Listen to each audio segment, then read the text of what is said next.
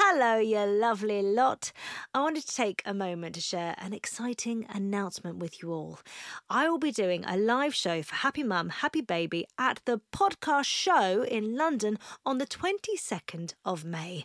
This will be a live episode of this very podcast featuring me and a very special, soon to be announced guest. Get ready for a candid conversation, unfiltered truths, laughs, invaluable, non judgmental advice, and lived experiences. Dive into the complexities of parenting while juggling work, relationships, and personal growth. And we'll be talking beyond the baby years. As well as the live episode, the show will also include a Q&A with both me and my guest.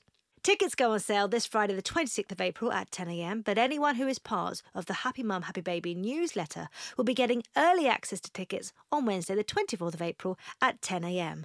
To sign up to the newsletter and for more information about the event, please head to happymumhappybaby.com forward slash events. I can't wait to see you there.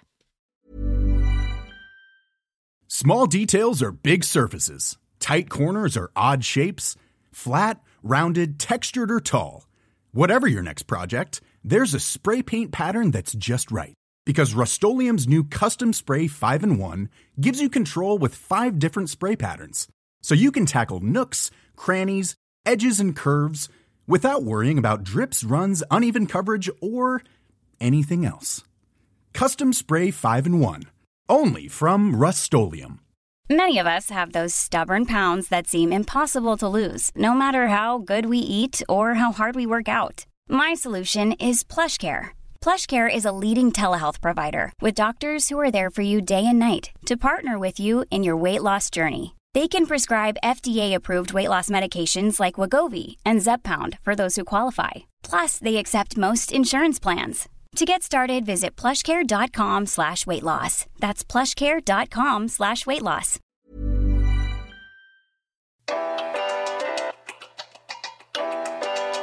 Hello and welcome to another episode of Happy Mum, Happy Baby, the podcast. Today I have not one but two guests. One of them has been high kicking her way through the decades. I think that's fair, fair to say. And her daughter, who's a celebrity makeup artist, it is Arlene Phillips and Alana Stewart. Oh, I'm Stewart today. I know your mum's. What would you like to be a Stewart? I am. Phillips? No, I am now Mrs. Stewart. Mrs. Stewart. How does that feel? I'm so proud. really? that sounds really weird, but I never thought I'd get married. Really? Really. I always thought, oh, I'll have kids. Never had any interest in getting married, and it's one of the things I'm most proud of in my whole life. really? Which I know sounds really weird to people, but I honestly, I was like, no, not for me. So, how old were you when you got married? Uh, 38. 38. Okay. Yeah. Was it a tough decision changing your name? No. I wanted everything that went with it. I literally was like, I cannot wait to be. I, everyone says it's really old fashioned, but I don't care. I'm just like, I love that we belong to each other, and I'm like Mrs. Stewart. I literally wasn't sure if I was going to change my name until the night before my wedding. As close as that. Yeah, as really? close as that. I just signed a book deal, and I was having uh-huh. to decide whether it was going to be Giovanna Falcone or Giovanna Fletcher on the book. Oh, Yeah, I oh. left it really late, Wow. but I'm glad I'm a Fletcher now. I can't. Falcone seems like a distant memory, which is weird when you think that that's the majority of your life spent as a Falcone. Yeah. Yeah, I never thought Alana would get married. She was so against it. Really? Yeah. And then you went the whole hog. Uh, yeah. Well, we didn't have we didn't have a wedding. We actually just sneaked off with our. We didn't even tell anyone because we didn't want any stress. We didn't want. We just went, and I was pregnant as well. I was already ten weeks pregnant, Right. And we hadn't told anyone that we were pregnant either because we'd been trying. We started trying at the beginning of the year. We thought, let's just let's do this. We were trying to buy a house. I mean, we did everything in this one year. We picked up the keys the day before our wedding. we sneaked off with our just immediate family, went to the registry office, had lunch, and then told our family we were pregnant at lunch. And again, we hadn't sort of told anyone. So then we put a, I put a photo on Instagram, and they were like, "Wait, you got married?" It's like, "Yay!" so How yeah. was that? How was that moment finding out you were going to be a, a grandma? Would you say grandma or are you a I- nanny? What do you call yourself? What are you going to call yourself? probably grandma or just Arlene, you know, because they don't have grandparents on my side. Alana did for my father for a little while. But um, they call um, my partner's mother Maya. So I always thought You did any insist on grandchildren glamour, though. will. no, I didn't insist on glamour. Everybody says, "Oh, you're going to be such a glamour." Um, I just kind of want my own name. I, of course, I'm a grandma, but I feel like I'm Arlene. That Yeah. says more about me than anything else. They might. She might give you a name.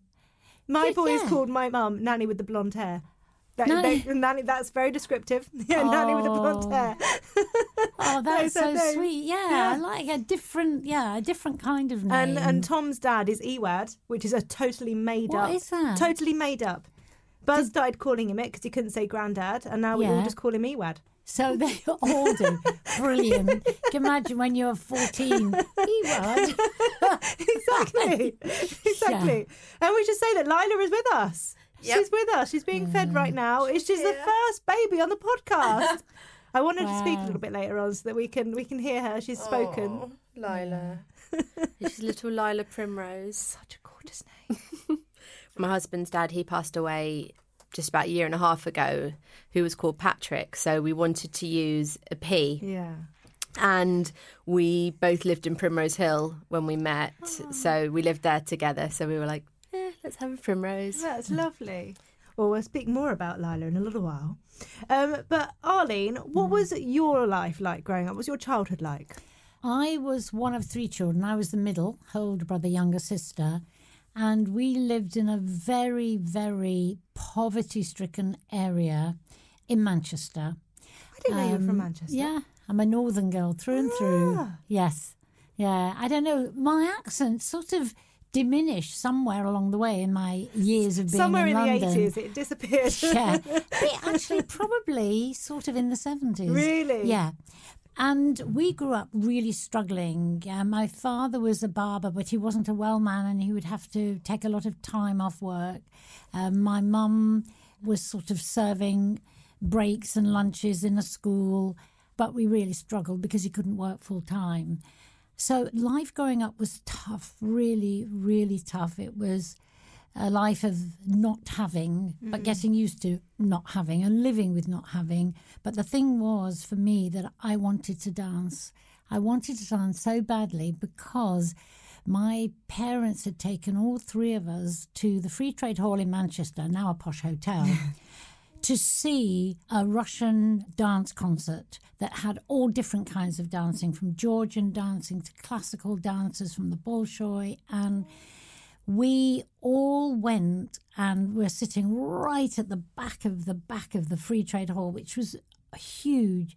And I fell in love. I think I was probably four years old. I fell in love with ballet and wanted to dance, but had no money. There was no way I could go to ballet school. Mm. And by the time I was eight, my uncle paid for me to go to ballet classes without my mother having enough money for a pair of ballet shoes.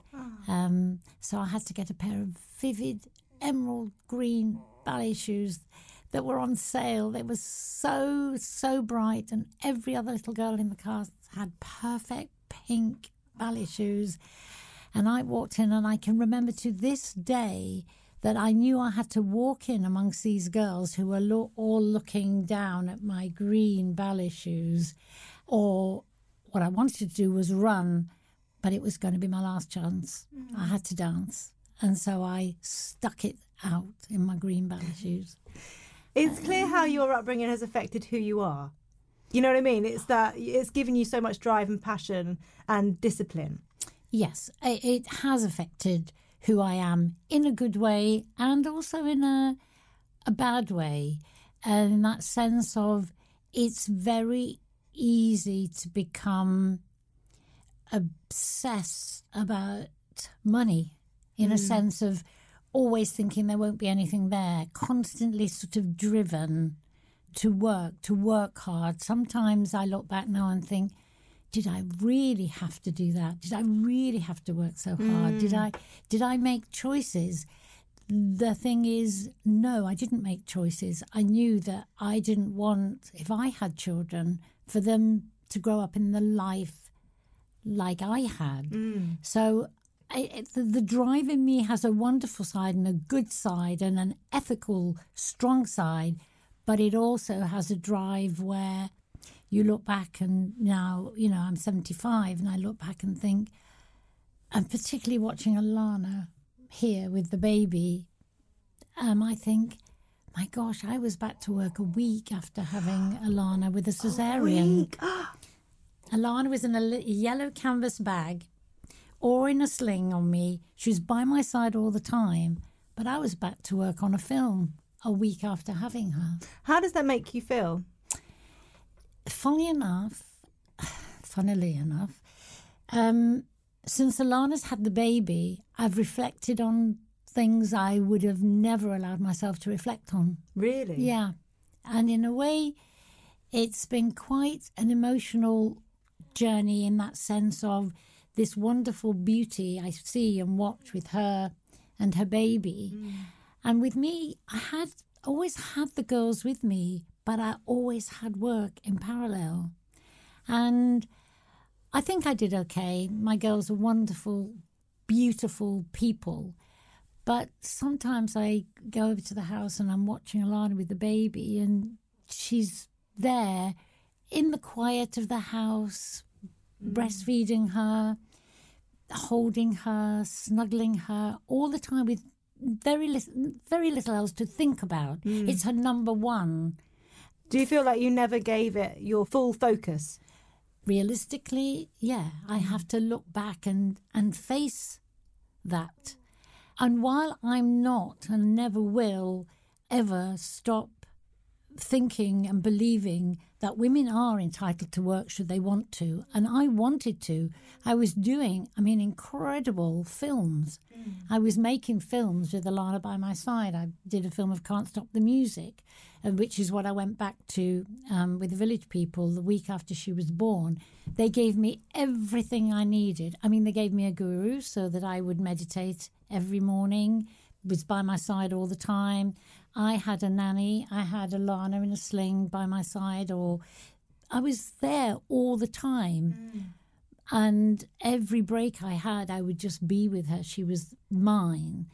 But I continued doing and living my life like that with Do you think there was also a pressure to keep things, especially as a single mum, you know, to keep life as it was, and also knowing that you needed to bring the money in and you needed Yeah. to keep going. So financially, you're providing in a, another way. Yes, I mean, without question. And I've always, you know, when I talk to people who are working and, and in jobs where they don't feel mm. they can take time off, even though they're legally allowed their maternity time, they don't feel they can, or they want to get back, or they need to get back.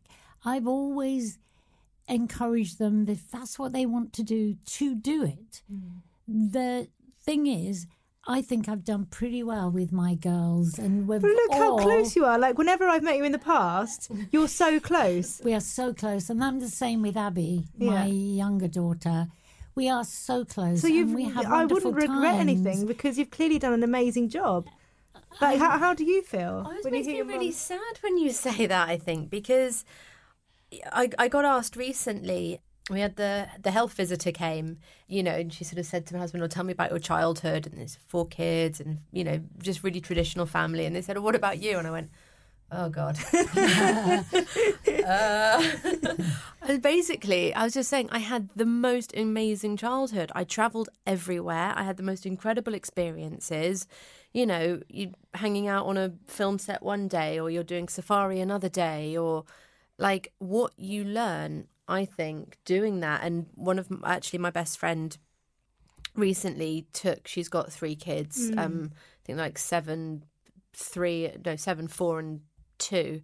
She took them out of school, the older one and the other one out of nursery, and they went off for three months and just travelled everywhere because she said, I want them to have amazing life experience and go to all these countries. And, you know, and I was just trying to explain to her, I was like, I don't feel like I was ever apart from my mum. And I don't feel like, I know it was clearly out of the ordinary and, but that was just how I grew up. And if, I suppose if you don't know any different, Yeah. it doesn't, you know, I never longed to be at home with 2.4 family. I just thought, this is amazing. So it just makes me really sad when you say that. Cause I'm- think, and I don't know how you did it. I had oh, yeah. an emergency. I had an emergency section with her. I mean, I couldn't walk. For literally until last week. I was still barely getting out of bed, and she's one week. Like, yes, I'm back. Did you did you look at Alana after a week and go, I don't know how I did it? I don't know how I did it. I have no idea how I did it, or even with Abby, and I also had a C section. And the thing is, when I had Alana, I literally did not put any weight on. I was me, I was dancing, and I had Alana in my tummy. From the back, you mm-hmm. could hardly know. So you danced the whole way through. And I danced the whole way through. And actually, I was working in New York the month before she was born, filming on the streets of New York City. And then I flew back. I left New York on Friday on an airline with my guru to breathe. they didn't even, you know, they didn't even notice I was pregnant getting on this flight from New York to LA. I arrived in LA and um, there was a big film party on the Sunday. And on Tuesday, I went for my appointment with my obstetrician, and he said, You're just about to have the baby. She's breech. We'll have to do a cesarean. Are you ready? and that was it. Then I had Alana virtually on on the film set. And then what was that like? That was it a massive change in lifestyle for you? it was a massive change, but I was I was on a high. It was the most incredible thing that had ever happened to me, and I knew that it would be life changing hmm. to have all of the incredible films and musicals I was doing, and I had a dance group, Hot Gossip, who were doing well. I had all of this sort of success, I suppose, in my life that I never expected. You know, that girl with the green ballet shoes, who would have thought she would have become kind of almost like a world famous choreographer? It just didn't. Say didn't kind think it was of. I think you, you very much are. I didn't think it was going to happen. But having my child, my baby, my beautiful girl as well, uh, it, it was wonderful. And I think the only thing is, I was really tough as a choreographer. And I nowadays I look back and I think, gosh, I was so demanding. Could I have done and said those things today in the way you have to look after people? I think the only thing that I regret, and I think with both of my girls, is that I feel that my any frustrations was if they would cry or they would do something wrong, I could lose it in an hmm. instant. And I look back and I think that was a, a small baby, that was a small child. What was I screaming about? Not really what they'd done. And I look back on that now. It was the way I was feeling because it was monumental. It is monumental bringing up a child hmm. And working. And you must experience it because you work all hours. Yeah. And you're bringing up three very close together. Hmm. And I found the hardest thing that now I look back was I should have controlled my temper. I should have controlled my anger. But it wasn't, there wasn't so much guidance then mm. as there is now. But it's a funny one though, and I think that's actually something that people don't talk about because you do get frustrated as a parent, you know, and I think it's something that you learn. And I think especially if mm. work, or, or actually most people will probably feel it that those day to day pressures build up. And that it comes out, and you know, and actually working out a way to communicate with your children, you're both learning, and they're constantly pushing boundaries. They're constantly pushing your buttons. Yeah. And you know, and if you've got other stuff that they've kind of got to fall in line with, it's Yeah. understanding why you would feel that way. Yeah. And I love mums who are patient. Just you see that wonderful, okay, there's a way to work this out. The way, I think we all look at those mums it. though and go, I wish I was more like that. I wish I was like that all the time. The truth is, sometimes shouty mum comes out, and I don't Oh, like yeah. her. Yeah. I don't like. As soon as I do it, I cry. Yeah, I'm I like, why did I do that? You're I- only four. I was the same. I was absolutely the same. And I just think, how could I do that? Remember the green T-shirt. Oh, What happened with the green t-shirt? We've never forgotten it, either of us. I we were in the we were in France and I was doing an Elton John video and Alana had come with as she always did, and I had bought this very expensive, beautiful green T-shirt with something on the sleeve. Lime green as well. It was very fancy. It was very fancy. And Alana, was not allowed to wear it to school. Right. Was not. No, because she went to a school where they didn't have a uniform. Yeah. But she did. And she got paint all over it. And I couldn't get the paint off. And I lost it like a maniac. Because that was that thing about money. I mm. had bought this beautiful, expensive t shirt, gone over the top on a t shirt. Because I've always felt you should be practical with kids. You don't have to buy them the most Yeah. expensive things in the world, they do mm-hmm. not need them. So I had gone over the top. And I remember to this day, just, I wasn't even me. I mm-hmm. was a lunatic. And that wasn't about the green t shirt with the paint on. That was my life and never having what I wanted. You know, I wanted Quality Street because everybody in school used to swap Quality Street or cakes or biscuits. And I always had an apple, which, you know, we couldn't have any sweets. If we we're going to have anything that cost money, it had to be fruit. And nobody ever wanted my apple. So I wasn't ever in the gang. And it's all of those things that, that you stick in the back of your mind, but you never bring out. Mm. It was everything about you have everything you want. How could you get it's so ridiculous now? Well, I think that's the thing with time, though, isn't it? You kind of, I think you can kind of straight away afterwards go, oh, why did I react like that? And then actually, as time goes on, you kind of, you realise more. Yeah. And you kind of go, oh, I could have done that. But the thing is, you didn't. I didn't. And I can't constantly look back and think about all those things I didn't do and let those regrets sort of fill me and my life. No. Because there are lots of things you did do. there are lots of things I did do. Lots and lots of things I did do. Yeah. Do you remember being told off? I remember that. oh, hello. um, I do. I remember that, and I remember. Do you know what? Actually, she still tells me off. I don't know what I'm trying to remember. What she told you before today? Not oh, today, God but knows. we can still instantly get into one of those arguments. But now she answers me back.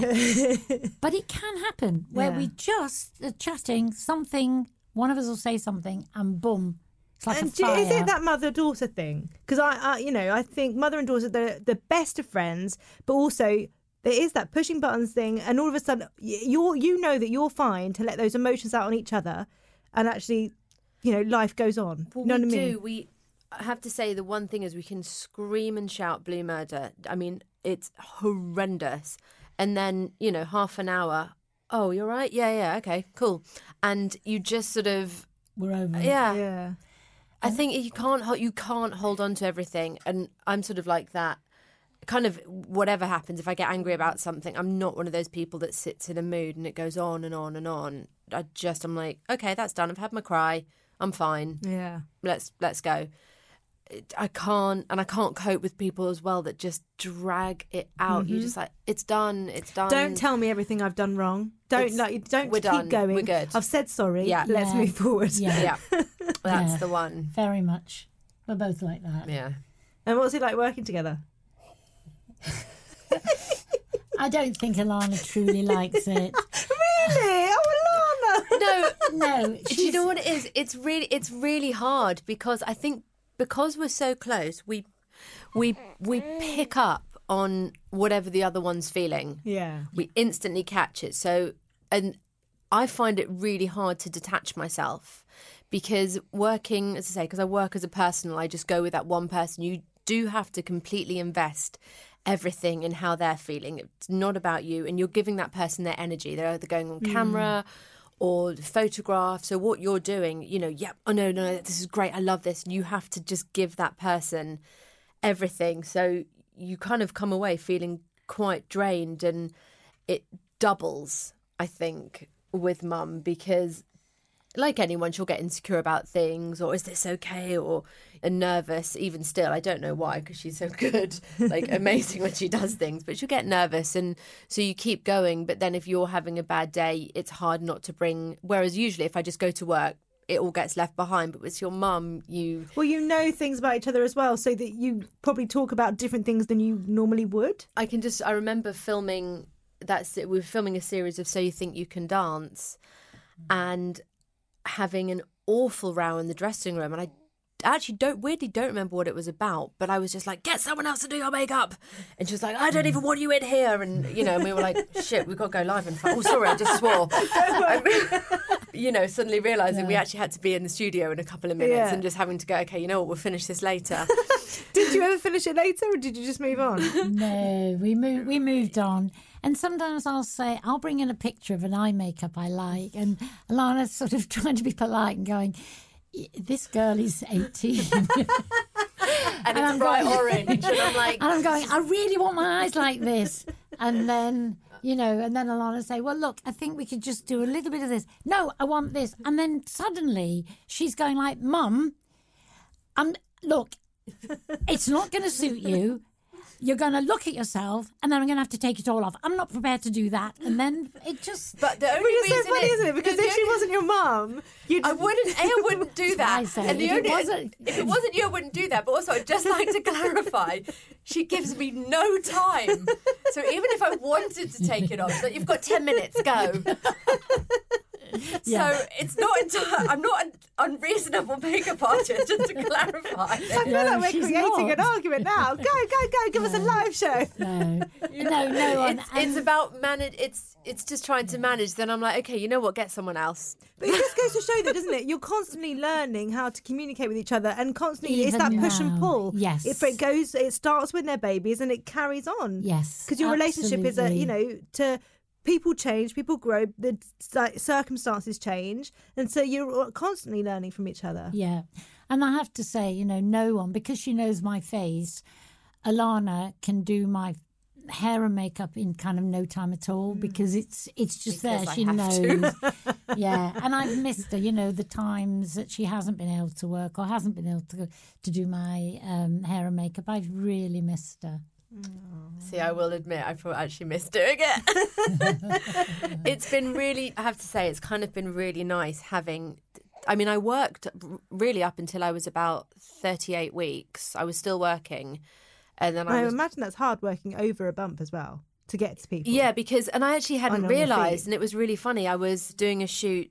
Good housekeeping, this big sort of Christmas thing, and I kept leaning in and hitting people with my bump and going, "I'm really sorry, I'm so sorry," and and you kind of forget because I think I had did have a really good pregnancy, and then suddenly I hit like 39 weeks, and I went, "Oh my god." I was huge. I mean, absolutely huge. And everything. My feet looked like that picture of Jessica Simpson. I mean, that was me with the feet. That I've not were, seen this picture with the feet. Oh God, you Google the feet. it's. It, I mean, I couldn't walk. I couldn't lie down. I Really? could. I was. It was awful, and I went over. I was almost two days off being forty-two weeks when they finally were like, "Yeah, she needs to come out now." But no, I'd worked all the way through, mm. and was still working. You know, with mum, and everyone was sort of looking at me, going, "Are you okay?" I'm like, "Yeah, I'm fine." You know, just getting on with it because you just do. I Yeah. think, and yeah, you do. yeah, and then suddenly, yeah, I'd sort of hit, and I thought, oh God, am I going to be bored? And I'm absolutely. I think I haven't. I haven't not worked a day in my life since I was about 16 years old. Whether it was makeup or doing theatre or waitressing or whatever I was doing, Yeah. I always had to have a job. You know, working at Gap or working wherever, and um, suddenly I'm going, oh my God, this is so nice. This is, you know, and yes, it is so hard, Yeah. but just amazing to kind of have a break. Well, you're kind of so. So Lila's five and a half weeks now. yeah, So you're about nine weeks into maternity leave. If, If you, of if you- myself. you having your own time. Yeah. How long do you reckon you're going to have off?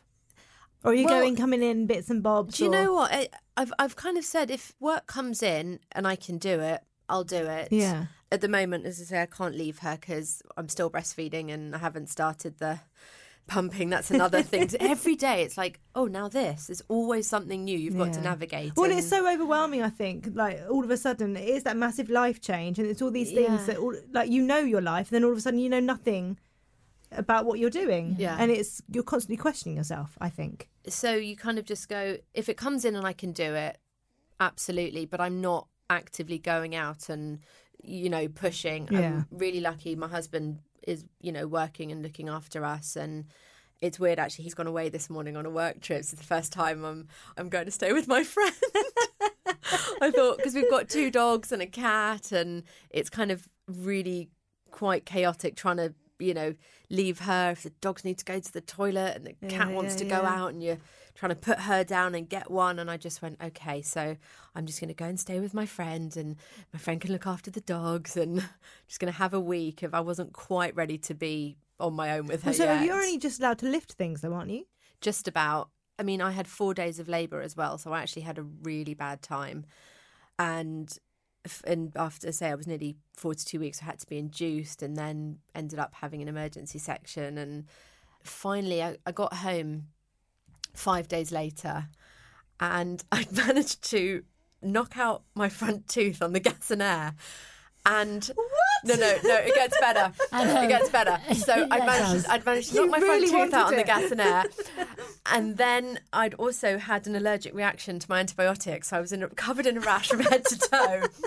I got home, Motherhood. took, Really, Li- it's good on you. took Lila's nappy off, and she, let's just say, we have to repaint the nursery wall. And I remember I was, you know, scrolling down the Mail Online's lovely sidebar of shame, and I saw this article of. Um, this Australian blogger with, you know, she'd done an Instagram of hashtag five days postpartum in a tiny pair of cycling shorts and a tan, and she'd snapped right back. And I thought, no, no, no, no, this is five days postpartum. I have no tooth, a rash, and a, and a shitty wall. And I just went, oh my God, what's happening to me? But it's those pictures actually. They they put pressure on, even if you're not. Even if it, I mean, it's great if that person is celebrating her where she is Yeah. five days postpartum, but for other people that's crushing. just had to you know, not even being able to walk. No. you know, I couldn't walk a month after having buzz, and I didn't even have a C-section.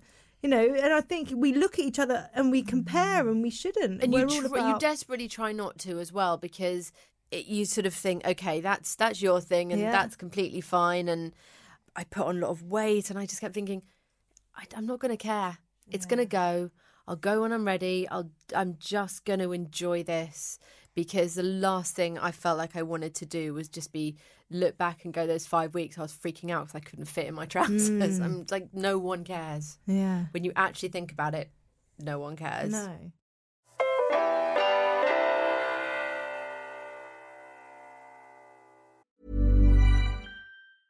There's never been a faster or easier way to start your weight loss journey than with PlushCare. PlushCare accepts most insurance plans and gives you online access to board-certified physicians who can prescribe FDA-approved weight loss medications like Wegovy and Zepbound for those who qualify. Take charge of your health and speak with a board-certified physician about a weight loss plan that's right for you. Get started today at plushcare.com slash weight loss. That's plushcare.com slash weight loss. plushcare.com slash weight loss. Ryan Reynolds here from Mint Mobile. With the price of just about everything going up during inflation, we thought we'd bring our prices down. So to help us, we brought in a reverse auctioneer, which is apparently a thing.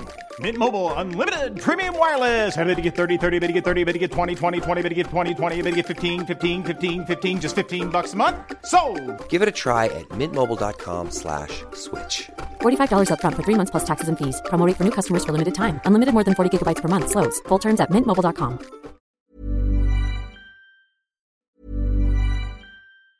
Hi, I'm Daniel, founder of Pretty Litter. Did you know cats tend to hide symptoms of sickness and pain? I learned this the hard way after losing my cat, Gingy. So I created Pretty Litter, a health monitoring litter that helps detect early signs of illness by changing colors, saving you money and potentially your cat's life. Pretty Litter is veterinarian developed, and it's the easiest way to keep tabs on your fur baby's health right at home. Go to prettylitter.com and use code ACAST for 20% off your first order and a free cat toy. Terms and conditions apply. See site for details. Did you feel the pressure being in the world that you were in? I didn't feel a pressure with my weight. I had real trouble breastfeeding, Oh, and I had the. It wasn't to do with the time because I had a Winnebago outside the lot. I had everything I needed, but with both children, I just didn't produce milk. oh, really? No, it was re- really, really strange. And I know that there are women who have problems with breastfeeding, mm. and the the guilt I felt. I mean, just from everyone, not just kind of reading about it, but from people that surrounded me, made me really unhappy because I felt a lesser person and that I was doing sort of poorly in terms of the health of my children. Mm. But I've come across friends, and one actually who had four children who couldn't breastfeed any of them. Again, you know, there, it was impossible. And her sort of heartbreak and guilt, hmm. I think it's a very difficult issue. I think it's the same thing as being a working mother. Yeah. You never feel free to truly feel that you're doing the right thing, even though that's what you're doing. And I think it's very similar with breastfeeding that if you can't, you feel that as a woman, you're doing something wrong. And yet, I want to feel the strength in the fact that I could not breastfeed my children totally. They were mixed breast and bottle hmm. to provide them the nourishment that they needed. But again, thank God they are both well and healthy.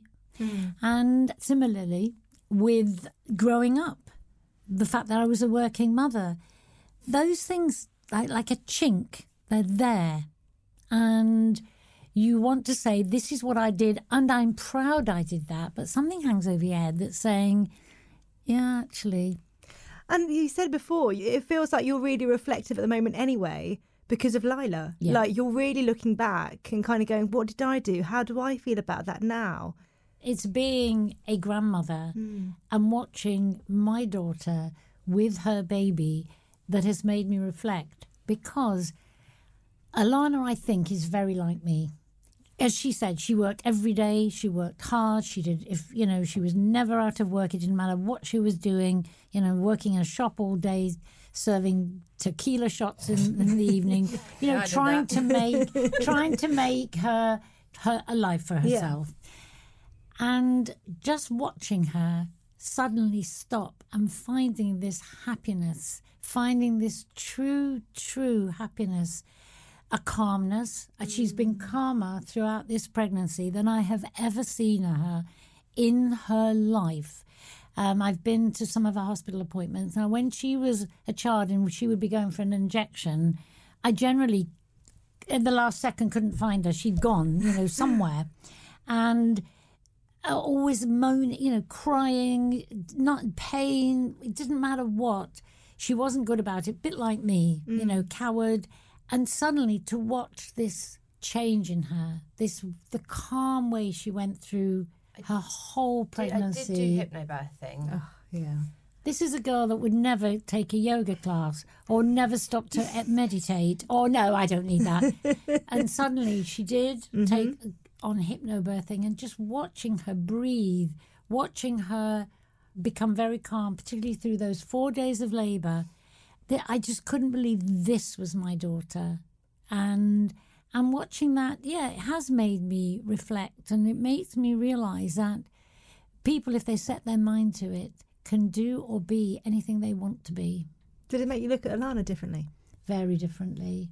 Very, very, very differently because Abby, my younger daughter, is very different. She's like a butterfly. She's mm. very calm. It's very easygoing. Alana is like me, quick to erupt, quick to have an opinion.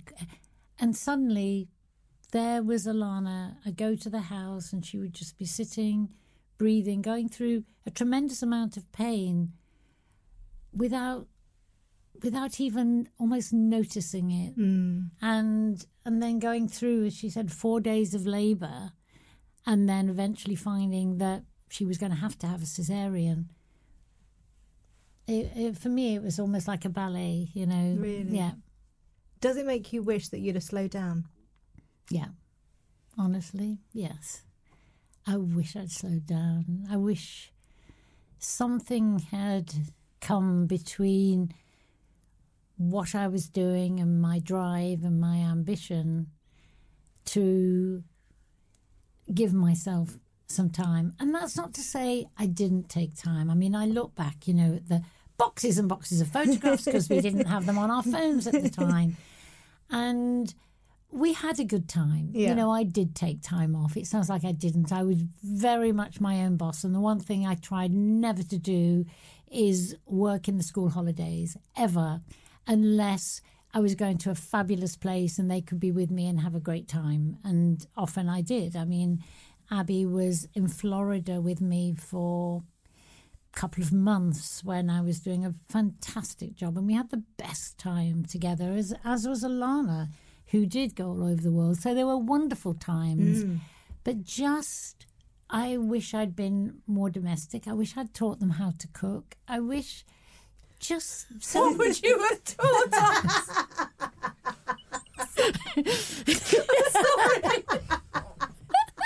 Should have learned to cook and I then would have- I mean, exactly. I was gonna say, you don't cook. But those are the things I want to do: cook or bake. Those are the things that if you're at home, It's that image we have you in our head, though, isn't it, of what that perfect mother is? Yeah, yeah. You know what? I think, but th- this is the one thing I've learned. I'm like, there's always, there's always Primrose Bakery. You know, I mean, bless my husband. He bought me a KitchenAid for Christmas. I think the only thing I've made in it is mashed potato. like, I just, you know, look, we didn't get our domestic skills, but it, it, that's. And I started, but weirdly, I started worrying about that. I think, God, I need to learn how to bake something so I can, you know, do stuff with her. And then, oh God, and I'm I'm I'm the person I can't even make. You know, there's ready mix things that you just put an egg in. Yeah. and I still ruin them. It is that image. Or Well, I thought I was going to be like the Oxo mum mixed with like M- Maria from The Sound of Music, and I am not that. The curtains are still very much where they are. I've not made a single item. You know, I'm a bit disappointed with myself. But what's so I Are think you? Yeah.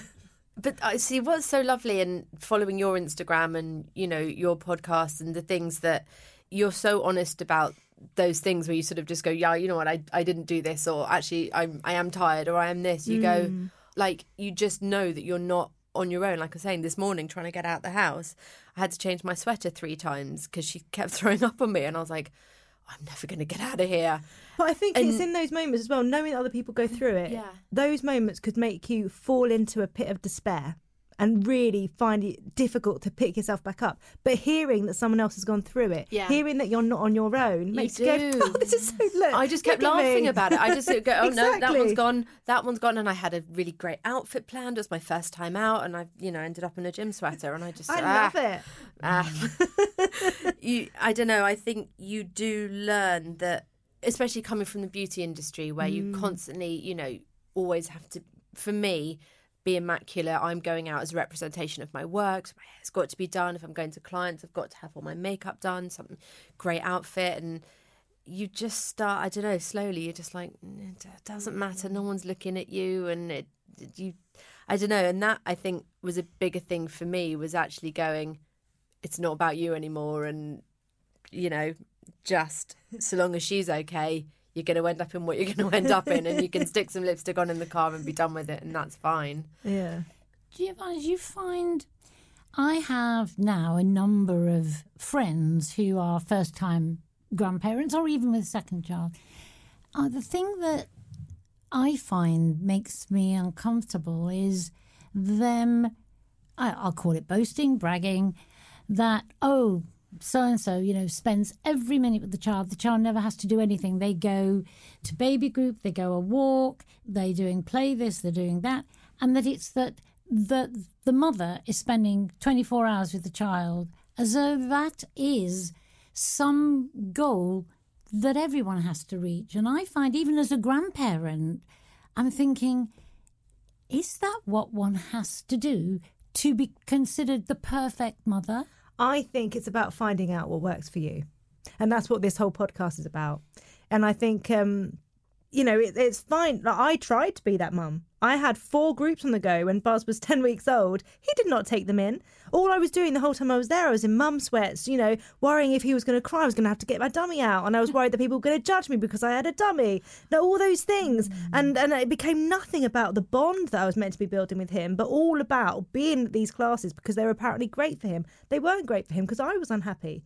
And I was mm. feeding in all this ner- nervous energy. So for me, I do think it's about finding a balance and what works for you and realizing that look, Susie down the road, she might be going to six classes a week. That's fine. She might like she might be really happy doing that. And it might really work. She might have a very calm baby or a baby who just thrives in that environment. Yours might not. Yes. Yours might want to be with you. And also, when it comes to working, that's you. I had a great quote sent to me the other day that I'll forget, but it's something like, "How can you teach your child to follow their dreams and, and reach for their goals if you're not.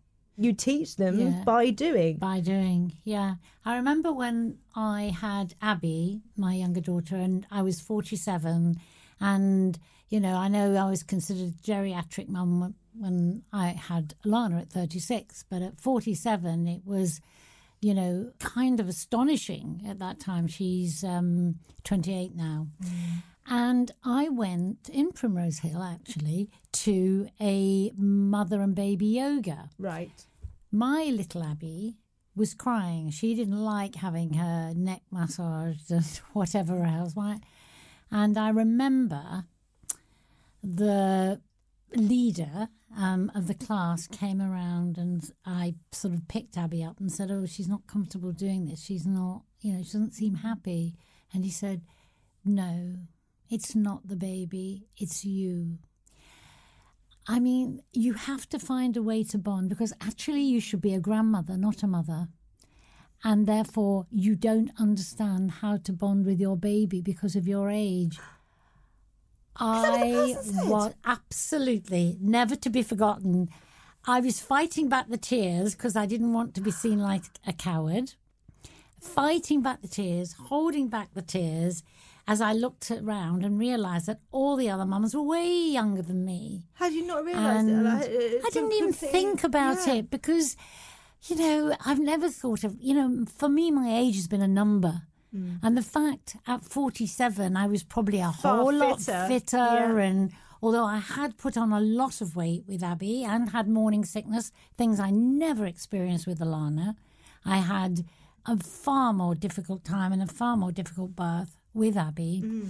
But I'd taken her to this yoga class and I was in shock. I was absolutely shaking at Did any the other mother in, response. in the group? No, it was all done very quietly. And it was done as if it was a kindness.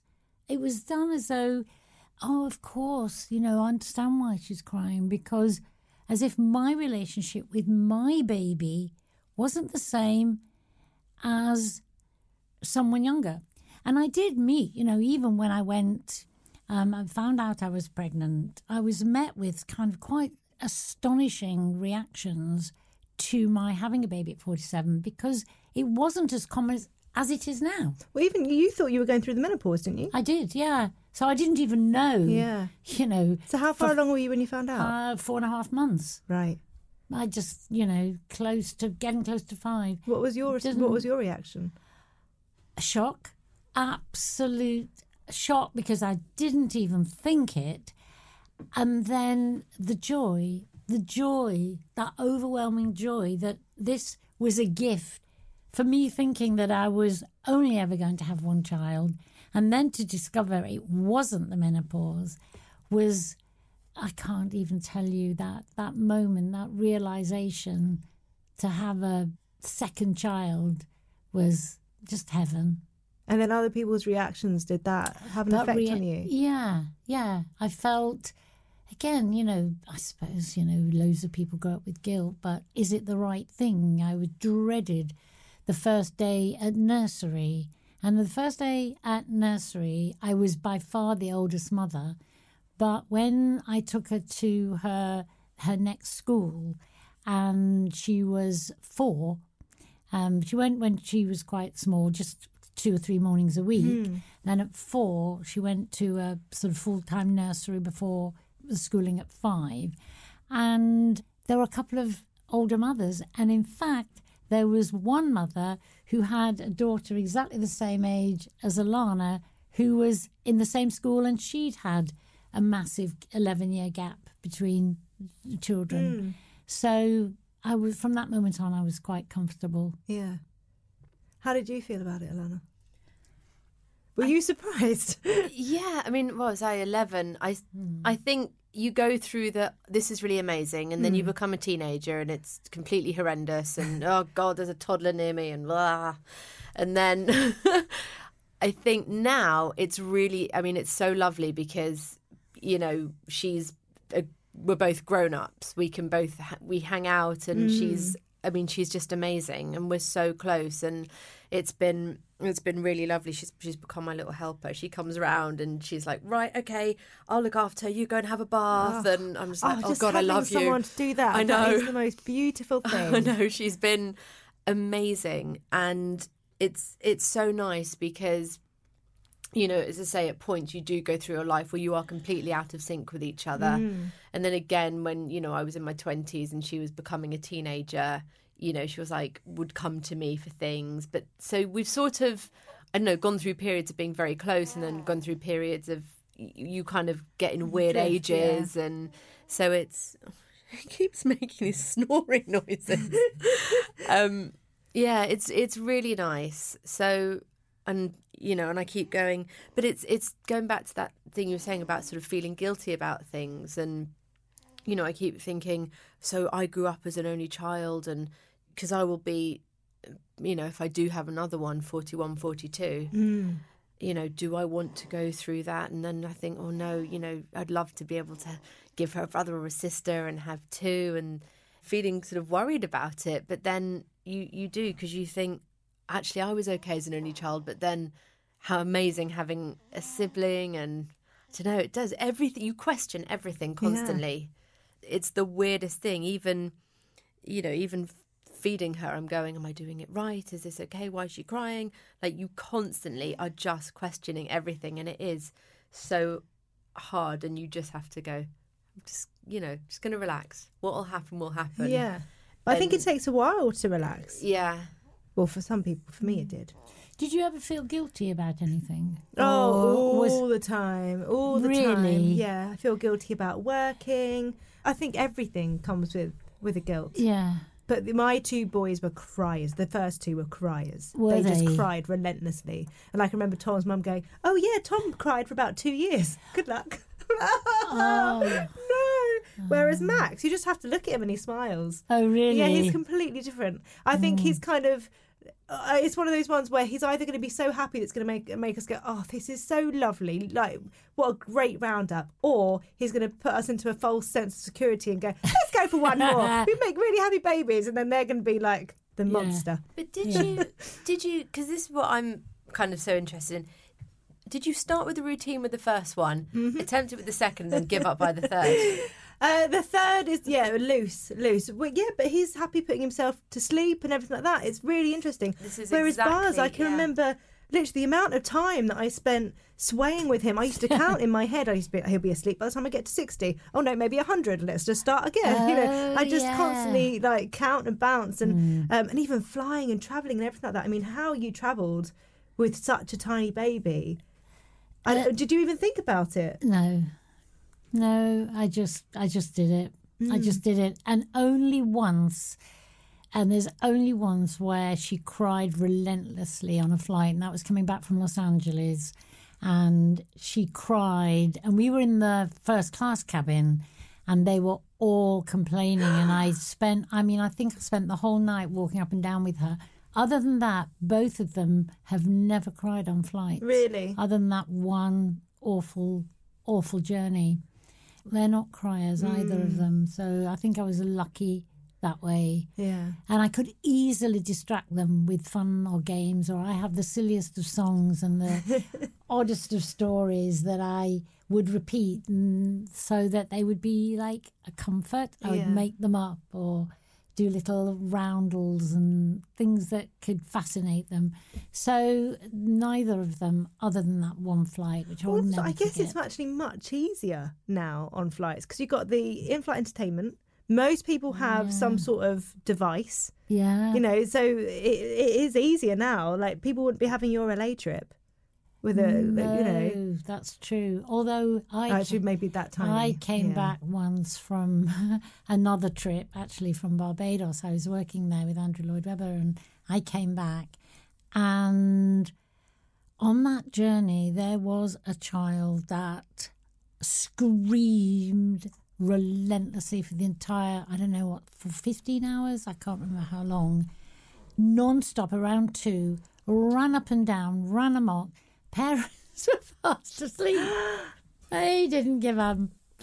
yeah. And I remember then my kind of my nerves kind of, you know, sort of all through my body were like quite tense. Because one thing I think if a parent mm. is is there And and be, and and just trying. yeah, well not even but entertaining them, to, Yeah. you know. Because Buddy had a massive, he has night terrors.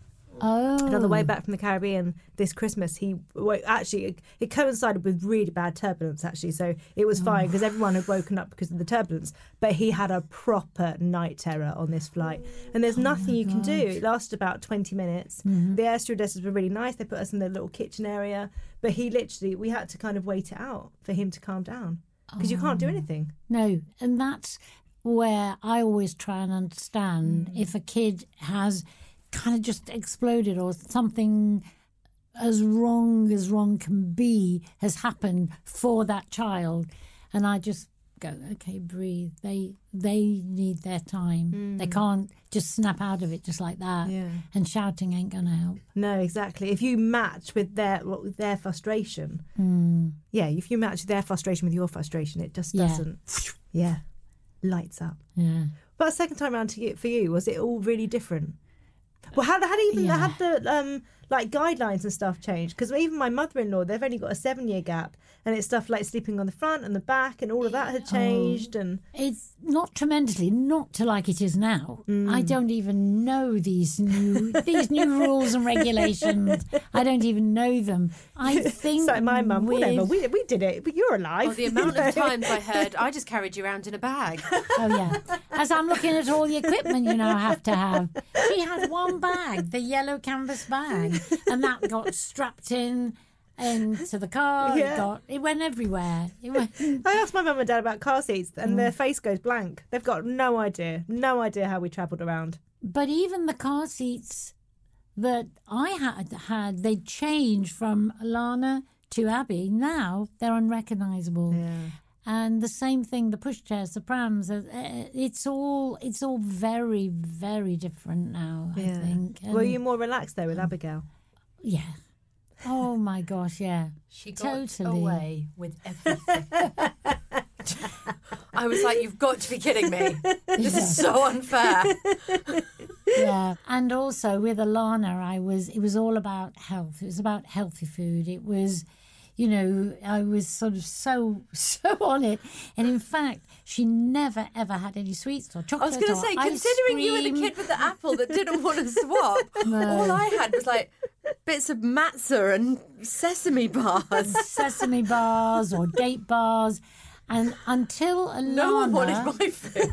Un- until Alana was around three, almost four, and I was on King's Cross Station, and we were going, we were going to Leeds to see my sister, and we're walking around. A little girl came up and offered Alana some sweets from a bag of sweets, and I looked down, and I, I was kind of being quite relaxed about it, and bent down to pick up my bags. Suddenly, Alana had gone off with the girl with the sweets to her mum and dad.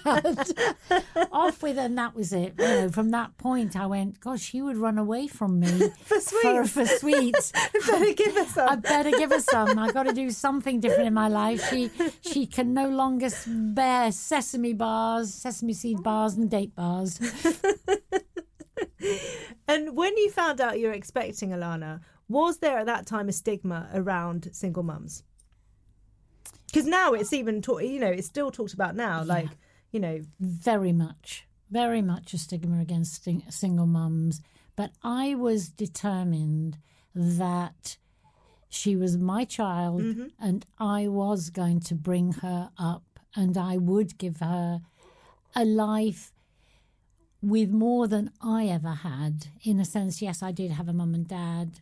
Um, sadly, you know, my mum got leukemia when I was 15 and and I think sort of losing my mum at that age, a vulnerable teenager, and again, not even like a 15 year old today, I mean, a 15 year old child. yeah. I was determined that this child was going to be my child and loved. And I quickly felt proud that I was going to do this and have my child, and that anyone, whether they're, you know, single, married, who really, really wants a child, can make happiness for that child, no matter what their circumstances mm-hmm. are. Because even though I didn't have much, you know, I grew up with the most wonderful, loving, warm mother. And the one thing that I think is the most important thing for a child is that when my mother was sick for three months before she passed away, I remember that for her entire life, my mother could make anything feel right, even if it was really wrong, by putting her arms around me, by hugging me and holding me. And my world, and in my world, felt safe. And I feel that if you can do that for a child, you can put your arms around them and they feel no matter what's happened, it's all going to be okay. That's what being a mother is. And whatever the circumstances are, is exactly the way I felt when I was going to have Alana and I was a single mum. This is the right thing for me to do. Mm. Just because of, you know, you me saying so I've, I recently got married. I never thought I'd get married. Is literally because I grew up thinking I can do this all on my own. Like that's everything. I always thought if I have a child, I could do this. You know, now maybe not so sure it's actually happened, but um, no, I did. I completely. I, I never thought I'd get married. I always just thought I'll be like my mum. I'll just do everything. Yeah. I'll just work. I'll have a baby. I'll I'll do it because she could do it, and and that was completely instilled in me. So it's be- not like you've ever grown up without something. In, in fact, it's actually No. given you more in a sense. It's given you like a, a kind of go get it attitude, if I've you like. completely always that's to say i've never not worked i've always just gone you know put my mind to it and, and done it and i never thought i couldn't do something it's funny because growing up you know i always knew i wanted to go into musical theatre and dance and sing and every day my mum would say be prepared for a life of rejection every day she said you'll be out of work more than you'll be in it i'd like to say that i wasn't but It's true. but no, she did. She absolutely instilled in me you can do anything you know you want to do, but you have to damn well work for it. Yeah. And I did, and I think that's why to say my surprise at getting married or oh. doing these things because it was something I never ever saw for myself because I just thought it's fine, I got this.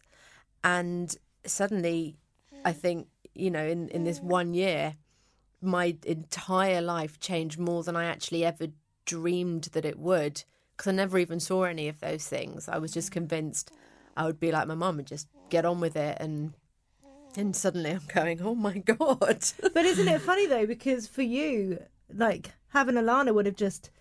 There was a point where it happened, Yeah. and your life had to. And then for you, it's the same sort of thing. You know, you were at that point, and actually, it, Yeah. it kind of feels like it maybe was the right t- time for you guys to. Yeah. Yes. It it really Yeah. was. I think I couldn't have even though it's really funny, I was always like, Oh, I'd be fine, I could have a kid now. I would not have been able to do it. It's only now I go, Yeah, I can do this.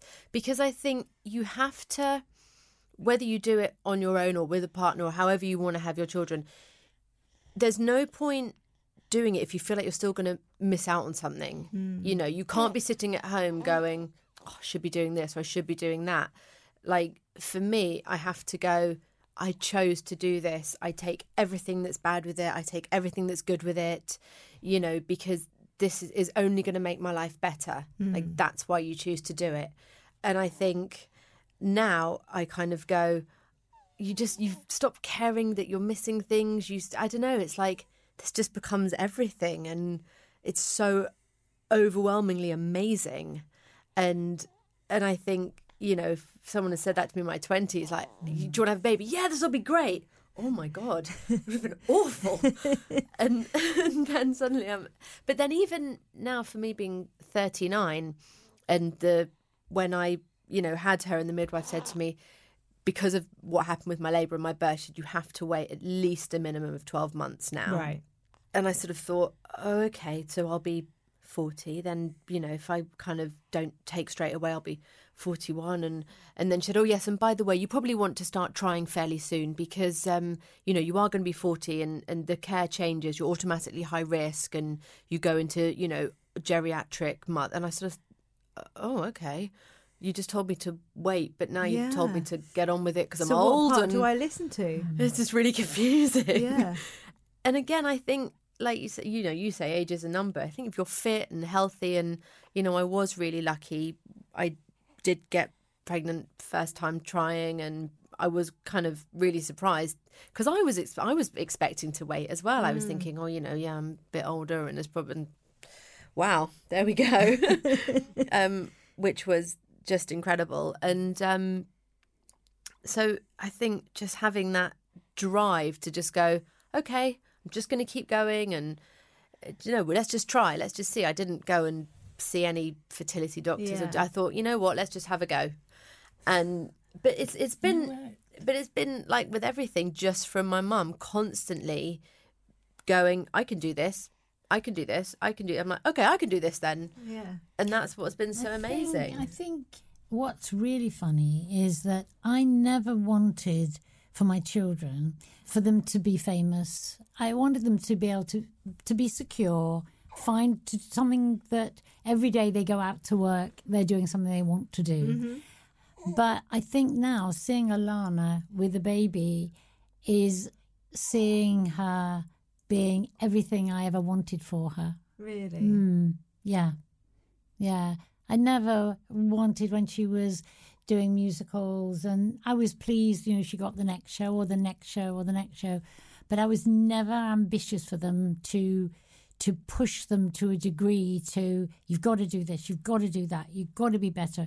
I did encourage with Alana, you know, to to try everything from dance to music to give her all those mm-hmm. opportunities. In fact, probably most of them she didn't want. And that's another thing. So with Abby, I've let Abby, if she really hated doing something, I didn't make her do it. With Alana, I did push because I thought I was giving her all those opportunities. But sometimes you have to stop and look at what your child wants. Mm. I'm not sure I really did that with Alana, although she did make her own mind up when she wanted to stop dancing and when she wanted to. But in a sense, I did push her to do all these things, to take all these opportunities she had. Um, but now I think more than ever, she's she's everything I ever wanted. If you could dream what you want for your child, this is it. Oh, that actually makes me a little bit emotional. um, and now we have to go to the three sentences. This is the end, so you have to finish three sentences. So I'll do Arlene first. Yeah, So being a mum means being given a joy that only a mum can experience. Being a mum means making up lyrics that involve your child's name to every single song that comes on the radio because you know that you just have to talk gibberish to them all the time and it's great. Anything that I can change the words Lila to, like that's all she gets constantly. Whatever happens, I'm constantly singing to her. uh, since having children. I I have become a better woman. Do you know what? I, I feel the same actually. really I feel like it's so fundamentally changed who I am and everything I ever thought I'd be. It's it really amazes me actually how much she can has changed my life. I'm happy when I have Lila in my arms at the moment. Really happy. is the love for a grandchild completely different to love to, for your own child. I think love for a grandchild is a different feeling. But right now, mostly when I have Lila, I'm filled with emotion that my daughter Yeah. owns this life, this child. But I can be part of it. Mm. I'm happy when We are all on the bed, and I mean all as in the two dogs and the cat, and me and Lila and my husband. And we're all falling asleep, and just, you know, I'm just feeding her, and the dogs are sleeping, and the cat's curled up there, and Henry's just reading on. And it's, I just go, oh, this is my family. This is everything. This is my whole world. And it's amazing. Thank you so much. It's been so lovely talking to a mother and a daughter together. Yeah, it's, it's, I feel like I'm just laughing mainly. Yeah, she laughs, and I'm I'm emotional. Which makes me emotional. Mm. Thank you Yeah. so much. Thank you. you.